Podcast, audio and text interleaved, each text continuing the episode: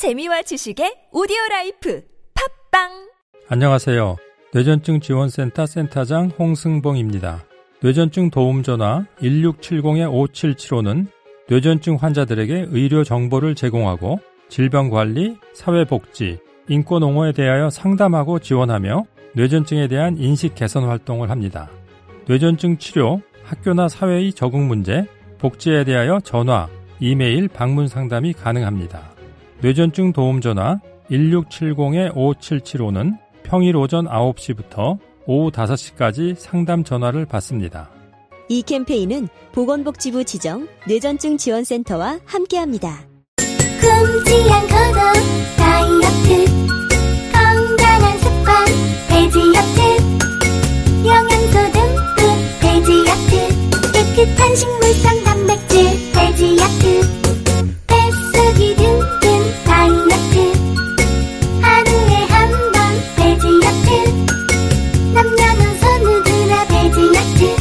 맛있는 식물성 단백질 돼지야트 유닉 돼지야트 어제 먹은 술이 아직도 안 깨네. 요즘 누가 숙취로 고생해? 숙취 해소제가 얼마나 잘 나오는데. 먹었거든. 그래도 이 모양이야. 자, 요즘 핫하다는 모닝 혁명. 모닝 혁명? 숙취 해소는 기본이고 건강에 좋다는 논의가 들어있어. 다음날 아침도 문제 없어. 국내 기술로 개발된 제품이라 믿을 수 있다고. 이제부터 술자리에는 모닝 혁명 꼭 챙겨야겠네. 술자리가 있다면 두 알로 간편하게 물과 함께 꿀꺽. 편안한 아침의 혁명. 모닝 혁명.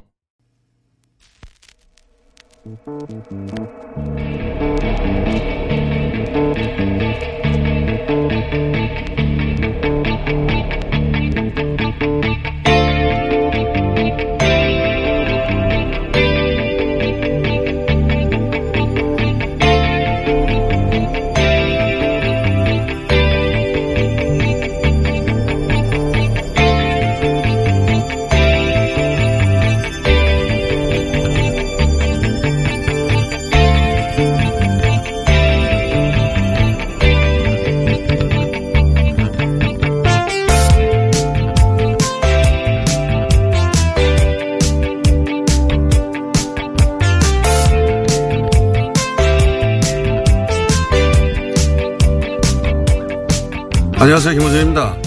전공의들이 오늘부로 의료 현장으로 돌아간다고 합니다. 이로써 집단 휴진 사태는 일단락이 됐는데 문제는 의사 국가고시입니다. 전체 의대생의 14%약 400여 명만 정상 응시를 해서 내년 의료 공백이 우려되는 상황입니다. 그렇다고 이미 두 차례나 연기하고 지난 주말까지 접수를 받은 상황에서 다시 한번 일정을 변경하는 건 정상 응시한 이들에게 정부 일정을 따랐다는 이유로 불이익이 될 수도 있는 셈이죠. 사실 국가고시를 거부하는 것이 단체 행동에 레버레지가 될 수 있는 직종은 의사가 유일합니다. 의료 공백 때문에 어떤 경우에도 결국 국가고시 기회를 다시 줄 수밖에 없을 거란 믿음이 있으니까 시험을 거부한 거죠. 의사 국가고시를 거부한 이들을 위해 다시 일정 변경을 해서는 안 된다는 청와대 청원이 44만 명이나 되는 것도 그래서입니다. 모든 투쟁은 자기 이익을 걸고 하는 건데 남의 생명을 판돈으로 자신들은 어떤 경우에도 불이익이 없을 거라는 생각에 하는 행동이라면 그건 그렇지 않다는 선례를 반드시 남겨야 한다는 뜻인 거죠. 제 생각은 그렇습니다. 다시 기회를 주자. 20대 현명한 선택만 한 사람이 있습니까? 그러니 기회를 주되 조건을 걸자. 유일한 법정단체 의협이 책임지고 한 협상인데 왜 정부가 방법을 찾습니까? 의협이 방법을 찾고 그리고 정상 응시한 이들에 비해서 재시험 기회를 받은 이들에게는 그에 상응하는 불이익이 있어야 하는 거죠. 특히 의협에 이 문제를 해결해 달라고 항의 전화한 엄마들 그 학생들에게는 기회를 주면 안 된다. 그 정도도 스스로 못하는 이들에게 남의 생명을 맡길 수는 없다. 김원준 생각이었습니다.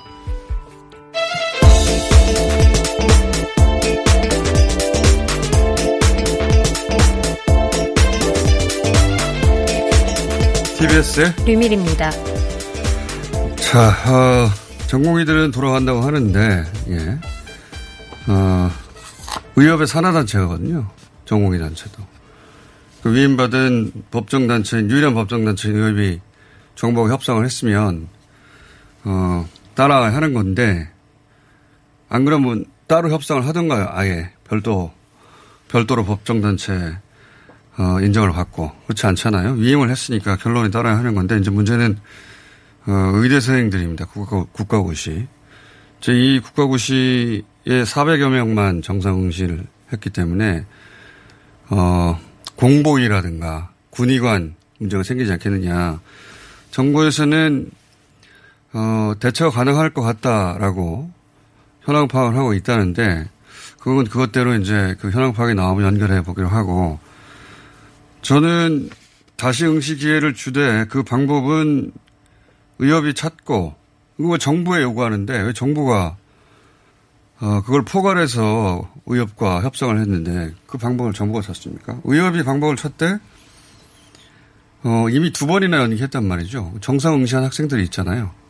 그 학생들한테 다시 또 일정을 바꾸라고 하는 건 그 학생들에게 불이익이에요. 그러니까 어 재시험 기회를 주되 그 학생들에게 불이익이 있어야 된다 상황은 그리고 개인적으로 특히 의협에 그렇게 엄마들이 혹은 아빠들이 전화를 해서 항의를 했다는데 의협에 어, 방법을 찾아 해결하라고. 그 본과 4학년생 4학년이면 20대 중반이에요. 예. 그 정도도 스스로 항의 못하는 사람들이 무슨 남의 생명을 맞습니까? 그 전화한 사람들은 기회 주면 안 된다고 봐요. 참. 제 생각은 뭐 제, 제 생각대로 꼭 되지는 않겠지만 방법을 찾자면 찾아야 된다고 봅니다. 저는. 자.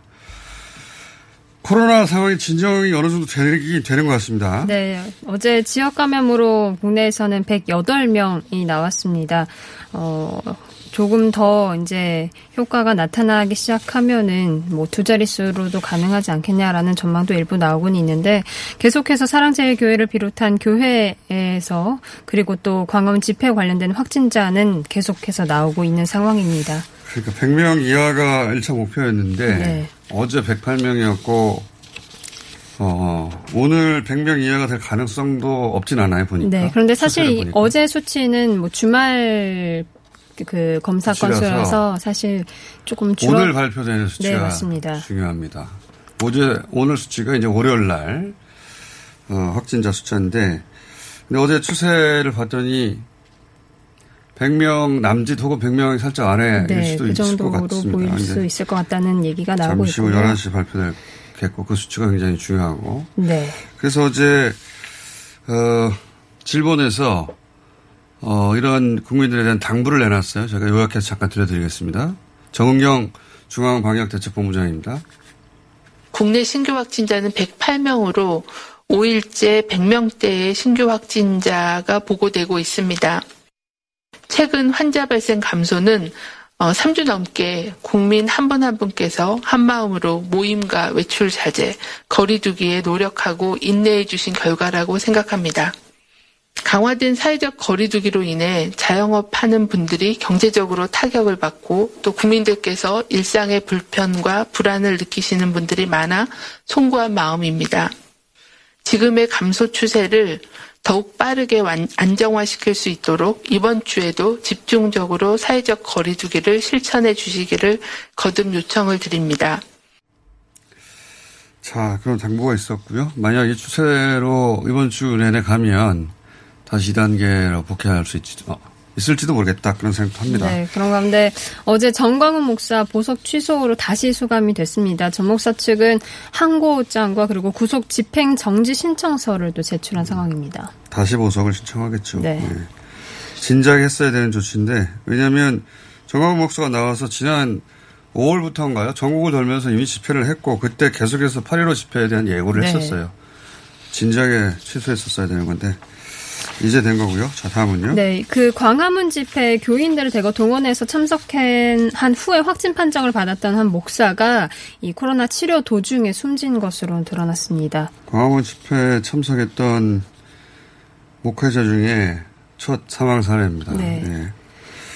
자, 다음은요. 네, 국민의힘 박대출 의원이 이 광화문 집회와 관련해서 확진자가 한 명도 안 나왔다. 그러면서 최근의 재확산은 광화문 집회와 관련이 없다고 주장을 했습니다. 이게 이제 무슨 소린가 하고 봤더니, 어, 질보, 질병본부로부터 15일, 16일, 17일, 18일 이렇게 확진자 명단을 받았는데, 이제 광화문 집회가 15일에 있었잖아요. 네. 그러니까 16, 17, 18일에 광화문과 관련된 사람이라고 확정된 사람이 없나, 없지 않냐. 근거가 이거예요. 네. 그러니까 15일 이후로 3일간. 근데 잠복기는 2주인데다가 그, 그러면 4일째는 왜 안 따졌고 5일째는 왜 안 따졌냐. 그 뒤에 숫자 많거든요. 네, 19일부터 어제까지 단 한 하루도 빠짐없이 계속해서 광화문 집회 그러니까요. 확진자가 예. 나왔습니다. 더군다나 뭐 단 하루 만에 확진된 사람들도 있을 수 있는데 어, 확인이 안 됐다는 거지 없다는 게 검사를 아니거든요. 안 받으셨잖아요. 없다는 게 아닌데 이게 이제 어, 3일치를 가지고 어, 광화문과 관련이 없다고 주장하는 겁니다. 예. 그런 상황이에요. 자, 다음은요. 네, 국회에서 취재를 하던 기자가 확진 판정을 받아서 어제 또다시 국회가 일부 좀 폐쇄가 됐습니다. 어제 그 민주당 한정혜 정책위장 출연했었는데 이전에 이 해당 기자와 접촉한 것으로 좀 분류가 돼서 검사를 받았는데 음성이 나왔다고 합니다. 한정혜 위원장이 예, 뉴스 광장도 어제 아침에 다녀왔기 네. 때문에 저희도 다시 검사를 다 받을 준비를 하고 있었는데 다행히 어, 음성이 나와서 근데 그 덕분에 어, 많은 분들이 한 10여 분이 자가격리가 어제 또 됐다고 하는데 이낙연 대표가 또 한정혜 의원과 만났기 때문에 또 자가격리에서 총 다섯 번째 예, 프로 자가격리 자가격리로라고 해야 합니까? 예. 다섯 번째 최다 자가격리 격리 경험자가 아닐까 싶은데 다행히 이제 음성이 나와서 그분들은 다시 다 해제됐다고 합니다. 지금 근데 이런 일이 앞으로도 어 왜냐하면 기자도 또 국회도 불특정 다수를 끊임없이 만나는 맞습니다. 직종이라 어 이건 이제 조치가 있어야 될 것 같아요. 기자 당분간은 기자와 정치인들 사이에 아크릴판으로 아예 다 막아버리든가. 앞으로도 이런 일이 계속 반복될 것 같거든요. 근데 이게 개개인의 문제가 아니라 그럼 국회가 정상적으로 작동을 안 하니까요. 자, 다음은요. 네, 추미애 장관 아들의 그 군복무 당시 휴가 사용에 대해서 국방부가 규정상 문제가 없었다 이렇게 의견을 검찰에 전달을 했습니다.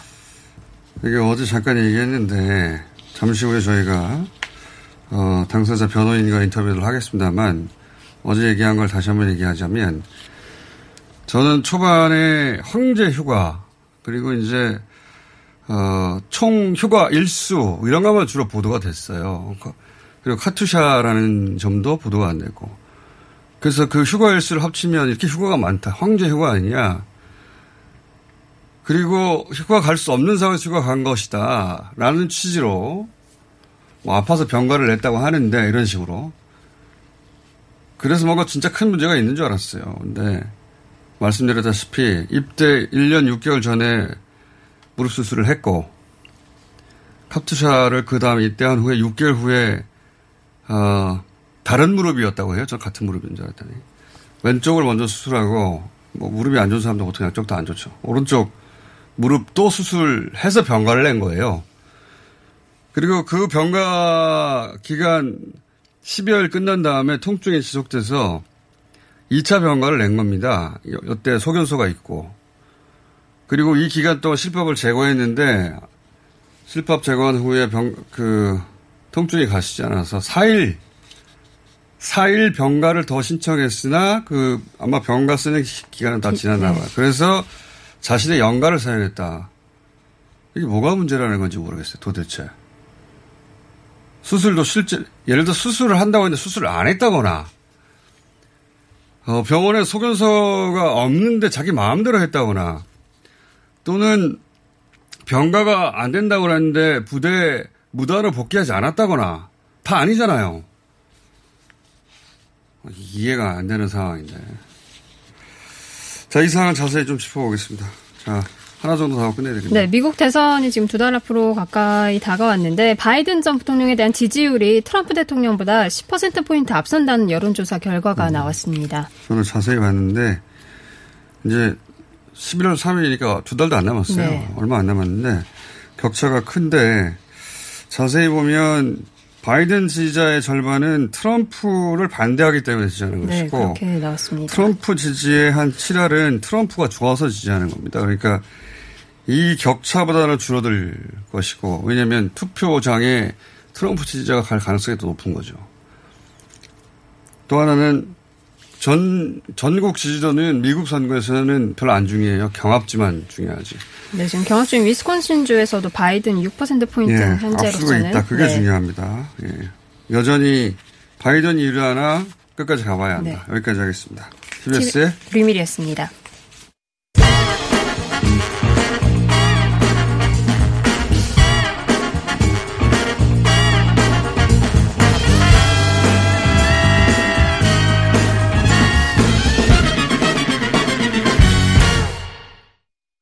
의사 국가 고시 응시율이 14%로 마감이 됐습니다.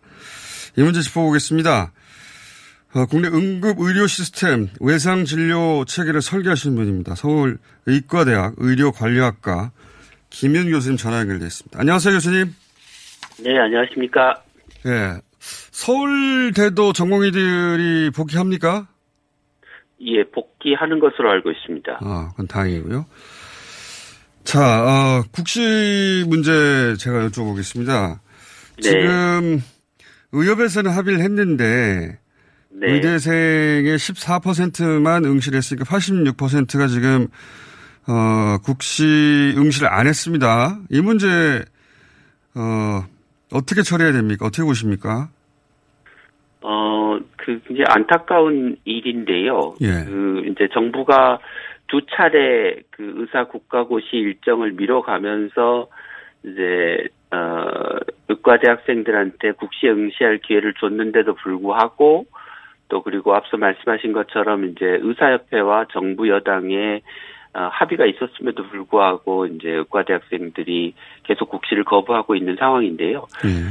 어, 그 의사협회와 전공의협의회는 그니까 정부가 어, 이 문제를 해결하라라고 네. 지금 압박을 하고 있는데 그 어, 의과대 학생들이 시험을 안 보겠다고 하는 것이 문제지 예. 지금 국시 일정을 또 다시 연기하는 거는 또 그 다음 문제라 먼저 해결돼야 될 문제는 어 그 시험을 거부한 학생들이 시험을 보겠다는 어, 의사를 밝히는 게 먼저고 어, 이에 관한 설득의 책임은 정부에 있다기보다는 그 의과대 학생들하고 같이 어, 싸움을 한 투쟁을 한 의사협회나 전공의협의회의 일차적인 책임이 있는 것 같습니다. 음. 문제를 해결해야 하는데 어, 그 순서는 학생들이 시험을 보겠다고 의사 표시를 하고 자신들이 두 번째는 네. 그런 가운데 어, 전공이 혹은 의협이 싸움을 주체했기 때문에 그들이 해결책을 내야지 정부가 해결책을 들고 학생을 찾아가는 건 말이 안 된다 이런 말씀이신 거네요? 네, 그렇습니다. 그런 그렇다면 국시는 예정대로 진행돼야 한다고 보시는 거네요? 어, 그러니까 정부가 이미 어, 두 차례 연기를 해줬고 또 네. 14%의 학생이 이제 시험을 보겠다고 신청을 한 상황이기 때문에 예. 어, 그 시험은 예정대로 진행되는 게 맞다고 생각합니다. 알겠습니다. 그런데 이제 그 원칙로는 당연히 어 대부분 어 교수님 말씀이 말씀에 동의할 텐데 대부분의 분들이 근데 이제 그 그걸 밀어붙이지 못하는 이유 중에 하나가 그렇게 될 경우에 공보의 인력 수급이라든가 이러한 의료 공백이 생기지 않겠나 의료 취약 지역에 그런 네. 우려 때문에 이제 자꾸 이런 얘기가 나오는 거 아니겠습니까? 그 부분은 어떻습니까? 예, 뭐, 그, 많은 학생들이 이제 졸업을 못하고, 어, 의사 면허를 받지 못하면 뭐 인턴 수도 줄어들 거고 예. 공중보건 의사의 숫자도 줄어들어서 그로 인한 이제 의료 공백이 어, 문제가 생길 수밖에 없긴 한데요. 예. 그 현재 우리나라 그 병원에서 인턴들이 하는 업무는 사실은 거의 대부분 어 간호사들에게 위임될 수 있는 업무이고 네. 현재도 그 소위 PA라고 하는 네. 어그 어, 의사의 지시를 받아서 어 전통적으로 의사들이 하던 업무를 대신 수행하고 있는 간호사들에게 어, 위임되어 있는 상황입니다. 그래서 음. 병원에서의 업무 공백은 그리 크지 않을 것으로 생각하고 또 이제 공중보건이 문제가 있긴 한데 이게 공중보건이 제도도 그 오래 전에 어뭐 시골의 의사가 참 정말 없을 때 네. 만들어진 제도의 틀을 그대로 유지하고 있어서 이번 기회에 좀 본격적으로 어, 제도를 개편하는 게 맞지 않을까 음. 싶습니다. 그러니까 한 40여 년 전에 이제 무, 소위 무의초 의사가 아예 없는 지역에 의사를 보내기 위해서 이 제도를 만든 거죠. 근데 네네. 어, 뭐 교통이 발달해서 사실상 무의촌이 없지 않느냐 이 제도 손을 봐야 된다 이참에. 네네. 그리고 공백이 있겠지만 어, 공백이 이제 언론에서 보도하는 것만큼 그렇게 크진 않다. 네, 그렇습니다. 그리고 뭐 하나 좀 덧붙여서 말씀드리면 예. 사실 그 우리나라처럼 인턴 제도를 운영하는 나라는 선진국에서는 거의 없습니다. 그러니까 아, 그래요? 의사들은 예, 그러니까 지금처럼 인턴이 어, 의사의 업무 보조, 단순한 업무 보조 위주의 위, 그, 어, 업무를 하는 나라는 별로 없어서 그 10여 년 전부터 사실 어 의과대학 협의회나 의학회를 중심으로 해서 인턴제를 폐지하고 그것을 바탕으로 해서 그 1차 의료에 관련된 수련 기간을 늘려야 된다 이런 음. 어 시도들이 있어서 사실 이번 기회에 인턴제를 폐지하고 어 수련 제도를 개편해 음. 보는 것도 한번 방법인 것 같습니다. 원래 이런 제도를 바꾼다는 게 굉장히 어려운데 어, 이참에 억지로 국시계를 다시 주느니 인턴 제도라든가 또는 공보위 제도를 좀 손보고 하면 의료 공백은 어느 정도 해결되고 이참에 그런 제도 더 손봐서 그 보다 합리적으로 바꿀 수 있다 이렇게 생각하시는 거군요.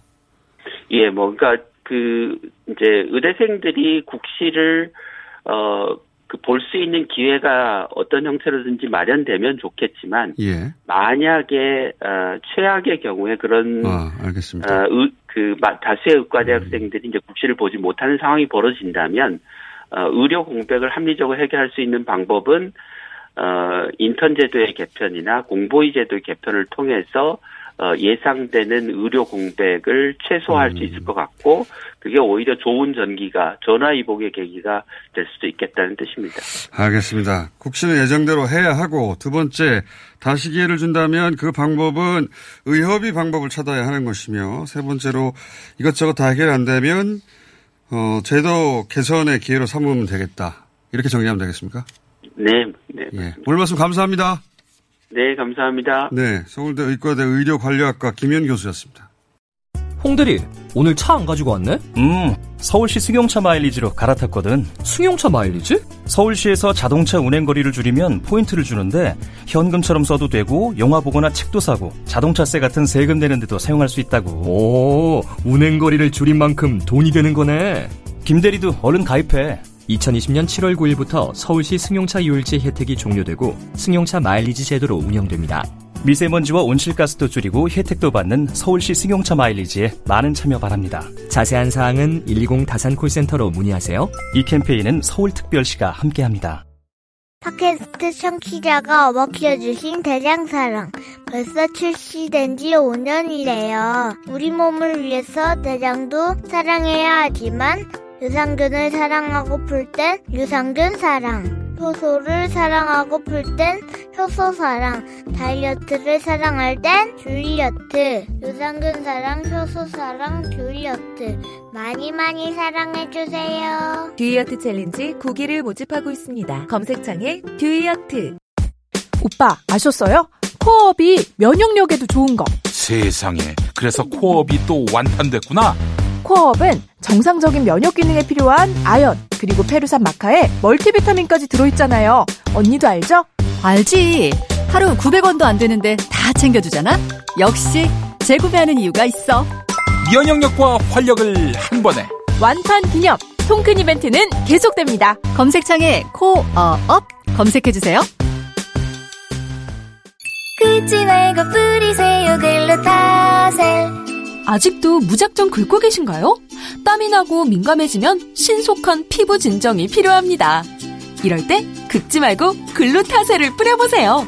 인터넷 검색창에서 리얼한 후기를 확인하시고 특허받은 글루타셀 스프레이를 만나보세요. 전국에 있는 글루타셀 취급 약국에서 구매하실 수 있습니다. 긁지 말고 뿌리세요 글루타셀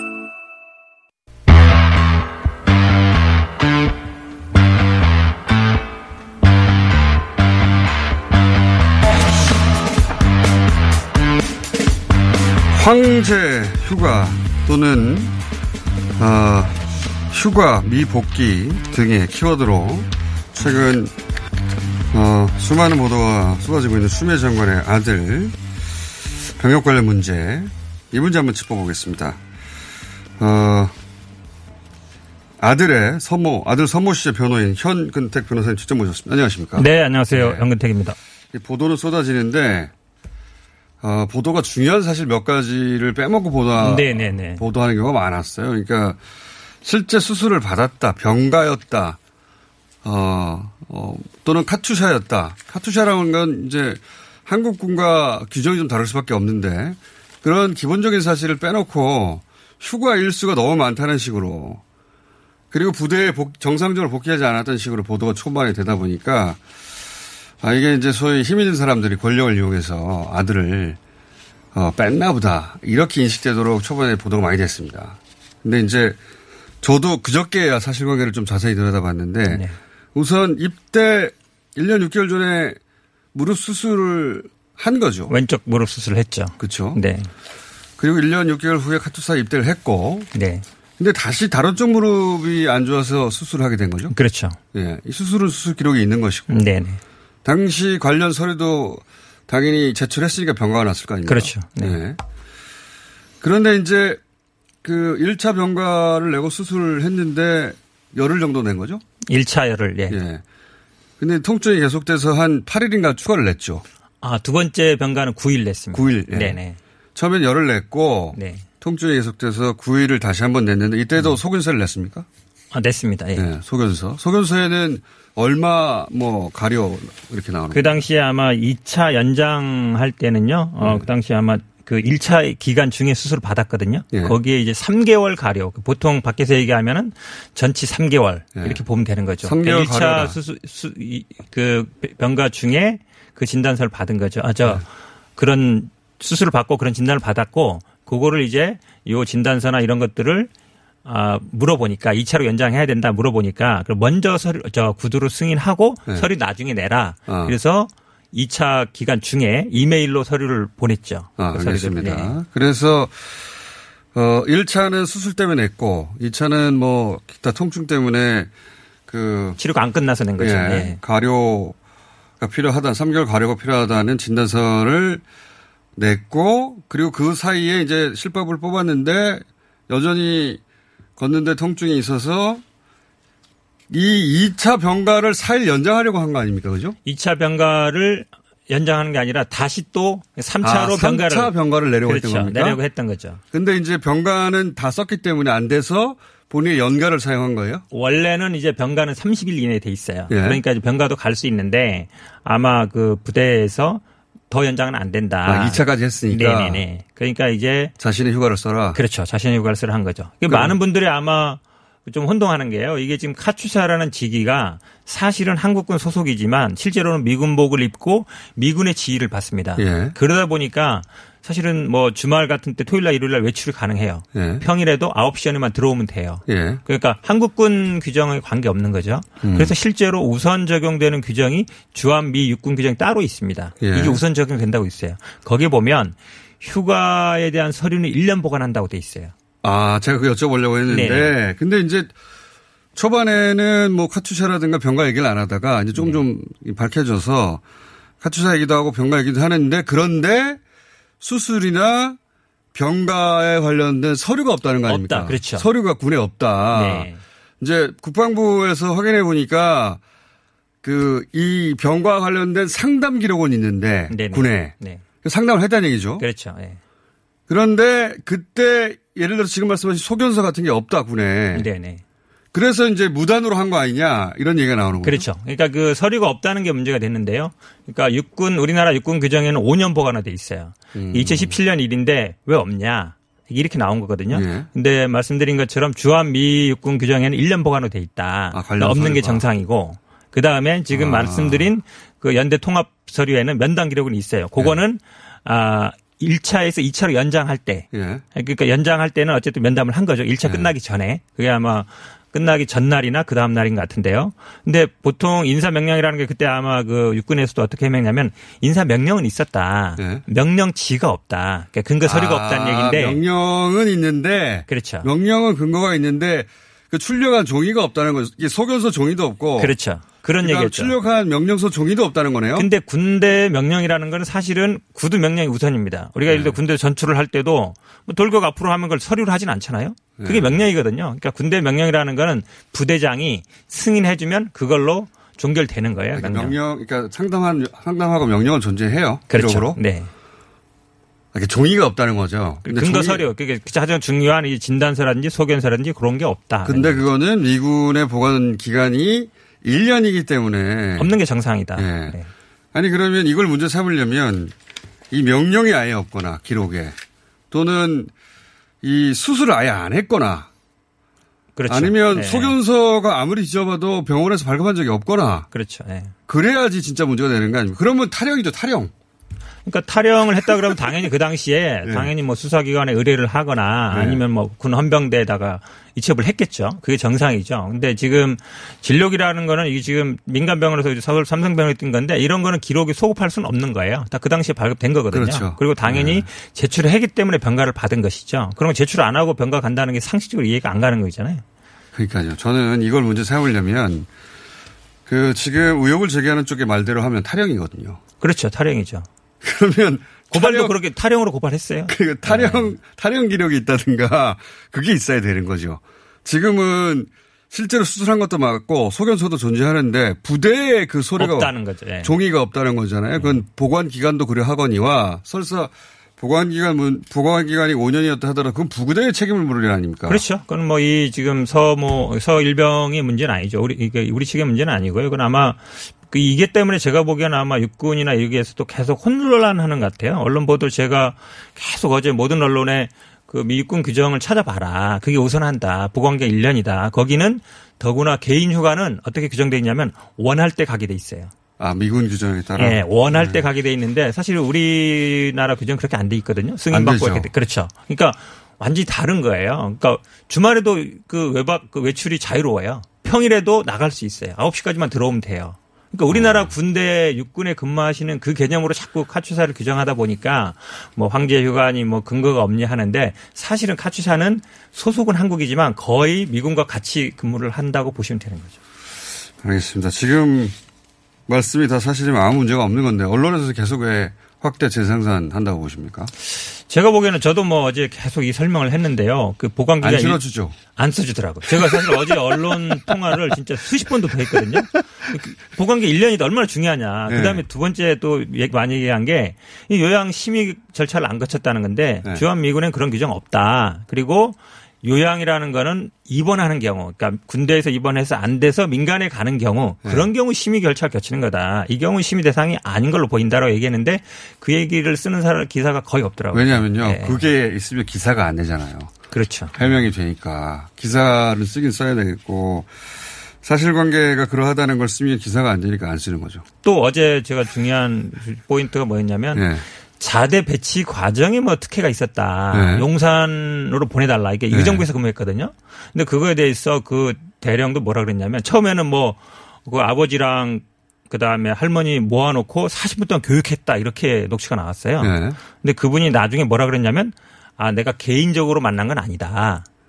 실제로 우리 팩트 체크를 해보니까 그 부모 할머니랑 이제 아버지랑 삼촌들이 가긴 했어요. 네. 근데 다 모아놓고 그 강당 같은데 모아놓고 거기서 모든 부모들을 다 모아놓고 대교육을 한 거예요. 네. 그리고 이 배치는 그냥 난수표로 하고 있거든요. 컴퓨터 추첨으로 네. 그렇게 하지 그 대령이나 이런 사람을 일대일로 만난 게 아니에요. 아, 그러면은 인정해요. 전체 강당에 모아놓고 한 전체 얘기를 강당의 모든 부모를 모아놓고 한 얘기를 청탁하지 마세요 한 얘기를 네. 마치 지금 뭐그 추미애 장관 아, 가족만 따로 만나가지고 만나서 청탁을 하니까 청탁하지 말라는 식으로 그렇죠. 얘기했다는 그렇게 식으로 보도가 오, 돼 있는 거죠. 오, 오도 되도록 그러니까 그분이 잘 말을 잘못한 겁니까 아니면 아니 기자들이 근데 지금 기사에도 보면 그 네. 두 개의 기사가 한 번에 다 실려 있어요. 이저 아, 이해가 안모 가네. 일보 일면에도 보면 조선일보요. 어, 그렇죠. 어뭐 40분 동안 교육했다는 말도 있는데 또 그다음에 다 모아놓고 청탁하면 안 된다 이런 말도 했다. 이게 이게 제가 이- 처음에 그 보도 봤을 때 무슨 어떻게 이해했냐면 당연히 모든 사람이 그렇게 이해했을 거라 보는데 할아버지 할머니 뭐 그렇죠. 조부- 개인적으로 그러니까 만나서. 조부모들을 마- 따로 만나가지고 그렇죠. 40분 동안 그분들한테 저한테 청탁하시면 안 됩니다. 이렇게 강한 군인의 어떤 모습을 나는 보여줬다. 이건 줄 알았더니 청탁 거부했다고. 그게 아니라 모든 부모님을 다 모아놓고 강당에 모아놓고. 강당에 예. 모아놓고 일반론을 얘기했다는 거네요. 그래서 일반론을 인사 문제 설명을 해주고 야. 했다. 그래서 이 따로 만난 적이 없대요? 따로 만난 적 없어요. 이 모대령도 야. 개인적으로 만난 건 아니다라는 얘기를 또 해- 나중에 다른 언론에서는 했어요. 근데 이걸 마치 1대1로 찾아와 이 분들이 찾아와서 어. 뭐 용산으로 보내주십시오. 이렇게 얘기한 것처럼 보도를 하고 있다 이거죠. 그러니까 난수표로 배정된 건 팩트고 청탁이라는 건 난수표를 하게 돼 있는데 그렇게 하지 않고 따로 와가지고 청탁을 나한테 해서 무슨 이런 사정이 있었다 이렇게 말할 때나 청탁을 말을 해야 되는 거지. 아, 강당에 모아놓고 40분 또 강의한 걸 가지고 모든 뭐 가족을 다 강당에 모아놓고 그걸 마치 이제 뭐 개인적으로 야. 뭐 교육을 시킨 것처럼 보도하는 건 말이 안 되는 거죠. 말이 안 되는 정도가 네. 아니라 고발해야 되는 거죠 그런 건. 야, 야 이건 정말 그 그럴 얼핏 들으면 청탁 있었던 것처럼 들리는 거 아닙니까? 할아버지, 그렇죠. 예. 할아버지, 마치 할머니 배치, 뭐 부대 예. 배치가 제일 중요하거든요. 그러니까 부대 배치에 관심들이 많은데 마치 개인적으로 찾아와서 했는데 내가 40분 동안 교육시켰다 안 된다고 이런 게 한다는 거는 저는 말이 안 되는 거죠. 이분도 사실은 어찌 보면 아, 나중에는 다른 언론에서는 자기가 그렇게 뭐 만나 개인적으로 만난 건 없다라는 얘기는 또 다른 언론에서는 했더라고요. 그 멘트만 따면 전후가 뭔지 모르잖아요. 그렇죠. 예. 이게 이게 불거진 것은 가족들을 따로 만났고 청탁했는데 내가 40분간 교육해서 돌려보냈어요. 이런 식으로 이해가 돼서 보이게끔 보도가 돼 보도가 됐는데 알고 봤더니 강당에 모든 가족을 다 모아놓고 모든 장병에 일반론으로서 청탁 같은 건 하면 안 됩니다라는 얘기를 한 거를 1대1로 한 것처럼 그렇게 오독하도록 기사를 낸 거 아닙니까? 그렇죠. 예. 근데 한 기사에 한 지면에 그그 내용이 다 있어 피해 있어요. 나가려고 그러는 겁니다. 고소고발. 제가 보기에는 이게 말이 안 되는 거죠. 모순된 내용인데 어떻게 같은 뒤에 게 맞으면 앞에 건 쓸 필요가 없죠. 그렇죠. 모두가 다 모아놓고 했다면 가족들에게 청탁하지 말라는 이야기를 따로 했다는 이야기는 그 오해하라고 그렇게 쓴 거죠. 그래놓고 나중에는 빠져나가려고. 아, 듣다 보니. 자, 오늘 여기까지 하- 하겠고요. 여기 근데 금방 끝날 것 같지는 않아요. 예. 그렇죠. 아마 이번 주 내내 아마 지속될 것 같습니다. 예, 또 모실 수도 있겠습니다. 여기까지 하겠습니다. 현근택 변호사였습니다. 감사합니다. 네, 고맙습니다.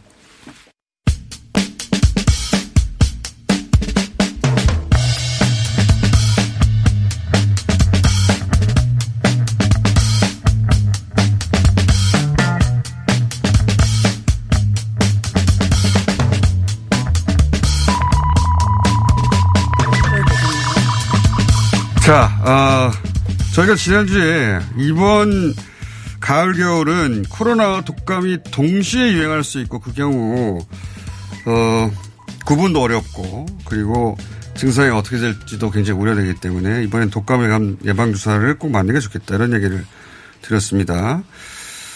요 얘기를 좀 더 자세히 해보겠습니다. 대한예방의학회 코로나19 대책위원장 김호란 교수님 나오셨습니다. 안녕하십니까? 안녕하세요. 머리를 하셨네요.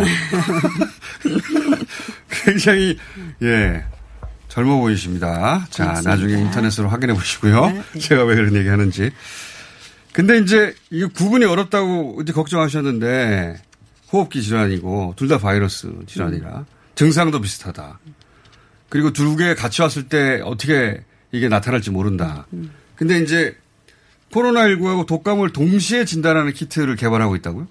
예, 그렇죠. 왜냐하면 어차피 코로나19도 유전자 검사하는 거거든요. 예. 그런데 이제 인플루엔자 유전자 검사하는 거를 같이 넣어서 어, 한 번에. 예, 한 번에 넣어서 코로나 유전자가 나오는지 인플루엔자 유전자가 나오는지 둘다 혹시. 둘 다 나오는지 어. 이렇게 볼 수 있는 거죠. 그거를 동시에 개발하는 키트가 지금 허가를 받기 위해서 이미 나온 것도 있고요. 네. 출시된 것도 있고 허가를 어. 기다리는 것도 있고 또 이제 해외에 수출하려고 어. 미국 FDA에 뭐 허가를 기다리는 것도 있고 그렇습니다. 그러면 지난번에 이렇게 음. 말씀하셨잖아요. 이제 예년과 다르게 이번에는 3천만 명 분량을 우리가 준비해 뒀다. 예. 미리. 예. 어, 전국의 60% 정도는 받을 수 있다. 음. 그래서 먼저 그 어린 학생들이 먼저 무료로 받고 예. 그리고 65세 이상인가요? 예, 62세부터 아, 62세 늘어났어요. 이상도 예. 무료로 받고. 예. 근데 이분들이 무료로 받을 때 본인이 원하면 이렇게 동시 진단 키트로 검사를 받을 수 있는 겁니까? 아니면 개인이 이제 내가 걱정이 되는데 어, 이렇게 병원에 가서 개, 개인적으로 받는 겁니까? 어떻게 되는 겁니까? 그러니까 이제 지금 예방접종은 어, 뭐 열이 난다거나 아프지 않아야 받을 수 있는 거고요. 예, 예. 만약에 이제 호흡기 증상이 있다. 예. 그러면 지금 같으면 코로나 검사만 하겠죠. 예. 그런데 이제 10월, 11월 되면 인플루엔자 유행 시즌이기 때문에 혹시 이게 인플루엔자일지도 모르니까 그 검사를 둘 다 검사하는 아, 거를 두 번마다 받아야 되는데 예, 두 번 받을 필요가 없이 한 번 호흡기 검체를 해 가지고 유전자 오. 검사를 검사를 하는 이제 primer라는 게 있어요. 각 네. 유전자에 들러붙는 건데 그 종류를 여러 개를 더 넣는 거죠. 오. 그래서 한 번에 결과를 보겠다는 거예요. 뭐 가격이 좀 더 올라가긴 하겠죠. 그, 렇겠죠 예, 시간도 조금 더 걸릴 수 있고 그렇지만 어쨌든 우리가 코로나가 아닌 경우에 그러면 인플루엔자인 것 같다라고 하면 우리가 약이 있잖아요. 네. 인플루엔자는 이제 타미플루를 쓸 수 있는데 대신에 이거는 증상이 발생하고 72시간 이내에 쓰는 것이 효과적이거든요. 네. 그러니까 오래 기다릴 수가 없으니까 인플루엔자인지 확인을 하고 아. 그 약을 쓰는 게 더 효과적이지 않겠느냐. 어, 안 그러면 거죠. 보고서 갔다가 또이 인플루엔자 검사 또 받아야 두 번 받아야 되는데 한 번에 해결하는 예, 네, 예. 키트가 나왔다. 예, 그렇습니다. 그, 그 질문을 다시 한번 드려볼게요. 이제, 어, 학생들은 학생들 이제 뭐 교육부라든가 보건부가 같이 방법을 찾아서 해결하겠죠. 노년층은 또 어, 지역 보건소에서 방법을 음. 찾을 텐데 그 사회 연령대 음. 그분들이 사실 활동이 제일 많잖아요. 사회 활동이. 그렇죠. 예. 그리고 이제 그, 그 감염될 확률도 제일 높고. 음. 이분들 같은 경우에 언제쯤 걱정이 되면 미리 예방 예방 접종은 이제 한 10월 달 정도에 하는 10월. 게 예, 가장 좋습니다. 지금 이제 이미 오늘부터 네. 그 아기들 처음 맞는 아기들은 예방 접종을 시작하는데요. 아, 시작해요? 예, 근데 이제 인플루엔자 백신 자체가 좀 아쉬운 게 효과가 오래 안 가요. 아, 얼마나 가요? 한 5개월에서 6개월 정도 가기 5개월. 때문에 내년 4월까지는 효과가 갈 수 있도록 어. 하려면 어. 한 10월쯤에 맞는 10월. 게 좋다. 음. 그리고 이제 예방 접종을 해도 예방 접종 오늘 하면 내일부터 효과가 나타나는 게 아니고 한 2주는 기다려야 돼요. 그러니까 음. 예방 접종하고 나서도 한 2주 정도는 이제 접촉을 줄이고 조심해야지 음. 2주 이후부터 효과가 나오고요. 또 이제 인플루엔자 백신이 뭐 맞으면 다 독감 안 걸리느냐 그게 아니에요. 한 50에서 60% 음. 정도만 효과가 있어요. 집단 면역 수치 딱 그 정도네요. 예, 네. 그렇기 때문에 예방 접종을 안 한 사람보다 걸릴 확률이 한 반 정도 줄어든다는 거지 아주 안 음. 걸린다는 건 또 아니에요. 그렇군요. 그래서 이제 그걸 감안을 하셔야 되고 대신에 그렇기 때문에 만성 질환이 있으신 분들은 이제 맞는 게 좋고요. 또 음. 특히나 이제 접촉을 많이 하시는 분들 뭐 음. 뭐 이렇게 돌봄 노동을 한다든지 어린아이들 보육교사라든지 그렇죠. 사람 많이 만나는 직업을 음. 갖는 분들은 가능하면 맞는 게 좋죠. 그렇군요. 특히 이번 겨울은 그렇게 위험해서. 예. 그리고 이번 겨울에 이제 예방접종이 좀 달라지는 게, 어, 작년보다 한 천만 명이 더 맞기 때문에. 예. 근데 기간은 똑같잖아요. 어. 그래서 어떤 의원에 너무 많이 몰릴 수가 있어요. 근데 그러면 몰려서 거기서 또 코로나가 감염될 어. 수도 있기 때문에. 한 9월 말부터 미리미리 받아 이제 9월 말부터 이미 이제 학생들은 다 시작해요. 음. 예. 그래서 예약제로 이번에는 이제 100% 한다고 하고 어느 한 의원에 몰리는 것을 방지하기 위해서 아. 한 의원의 한 명 의사당 뭐 100명 접종 하루에 아. 이제 이런 식으로 좀 제한을 하려고 동네 병원에 전화를 해서 예. 반드시 사전 예약을 해야지 이건 맞을 수 그렇죠. 있다. 예. 그래서 혹시라도 아. 우리가 이전에 마스크 앱을 썼던 것처럼 아. 어느 의원에 뭐 몇 명 맞을 수 있다 아, 이게 어. 뜨는 게 필요할지도 모르겠어요. 그, 도시 같은 데서는. 왜냐면 예. 어떤 병원에는 이미 다 차버렸을 수도 있으니까. 예, 예. 그냥 갔다가는 그날 어. 못 맞을 수도 있어요. 그런 점들을 잘 염두해 예. 주시고. 예. 그리고 또 무신 이유가 뭐냐면 지금 어, 우리가 이제 2.5단계 가기 전에 교수님 모시고 3단계로 한 번에 가는 건 여러 가지 문제가 많으니 강화된 2단계, 2.5단계를 보고 추이를 보자 했는데 다행히도 그 추이가 감소 추세인 가 확실하지 않습니까? 그렇죠. 속도가 네. 좀더 빠르면 좋겠지만 이제 아주 빠르지는 않지만 서서히 줄어들고는 네. 있습니다. 이거를 지금 추세라면 이번 주 내에는 이 추세대로 간다면 음. 그런 전제하에서는 100명 이하가 되긴 될 것 같은데 그러면 지금처럼 강화된 2.5단계라는 건뭐 카페라든가 9시 영업이 안 된다든가 자영업자들 굉장히 힘들어 하거든요. 그렇죠. 예. 영업 장소도 그렇지만 이제 심리적으로도 위축되니까 사람들이 음. 안 가게 되고 음. 이거는 언제쯤 풀 수가 있을까요? 풀어야 된다고 보십니까? 일단은 이제 100명 넘는 게 어, 3단계이기 때문에 네. 100명 이하로 떨어져야 되고요. 네. 1단계가 되려면 50명 미만으로 떨어져야 50명. 되기, 예, 더 떨어져야 되기 때문에 추석 전까지 50명 미만으로 떨어지면 좋지만 좀 어려울 가능성이 크고요. 아, 그렇게 예상하십니까? 예. 네. 그리고 또 추석이라고 하는 게 우리나라에서는 설보다도 사람이 더 많이 움직이는 네, 예. 이제 시기잖아요. 그래서 이번 추석을 잘 보내는 게 모든 집안의 가장 중요한 이제 문제가 될 추석까지는 이 예. 단계를 계속 유지하는 게 옳다고 보십니까? 그렇죠. 그리고 어. 추석이 지나고 나서도 한 1, 2주는 봐야 돼요. 아무래도 음. 추석이 지나고 나면 분명히 거기서 감염된 분들이 있을 수 있거든요. 추석이라면 아직 대략 3주 가까이 남았는데. 그렇죠. 9월 말부터 10월 초까지니까요. 그러니까 예. 지금 이 강화된 2.5 단계를 다음 주면 풀리냐, 그 다음 주면 풀리냐, 이렇게 가게 하시는 분들은 생각하고 있는데 한 네. 2주는 더 간다고 생각해야 된다. 2.5단계로 계속 가진 않고 한 2단계 정도로 어. 유지할 수는 있겠지만 그게 1단계로 내려오진 않을, 않을 것이다. 예. 추석까지 1단계는 안 될 것이고 예. 강화된 2.5단계가 한 2단계 정도로 그렇죠. 그래서 예. 일부 그 음. 영업시설의 제한이 좀 풀린다든가. 그렇죠. 그러니까 이제 처음에는 고위험 시설만 영업 제한을 하다가 그 다음에 이제 중위험 시설, 예. 뭐 일반 음식점까지도 프랜차이즈 같은 예, 경우. 다 했는데 이제 그 정도는 조금 풀어질 수 있지만 음. 잘못 사인을 보냈다가 사람들이 아 이제는 움직여도 끝났구나. 되겠구나 이렇게 되면 이제 추석을 기점으로 다시 한번 커질 어. 수 있는 또 다시 되돌아간다는 거는 그렇죠. 생각만 해도 스트레스 받습니다. 예. 맞습니다. 그래서 아무래도 뭐 이렇게 많은 캠페인들을 해서 뭐 이전에는 뭐 뭉치면 살고 흩어지면 죽는다 그랬는데 지금은 반대로 이제 뭉치면 죽고 흩어져야 산다. 흩어져야 산다. 예. 김호랑 교수였습니다. 감사합니다. 예, 감사합니다.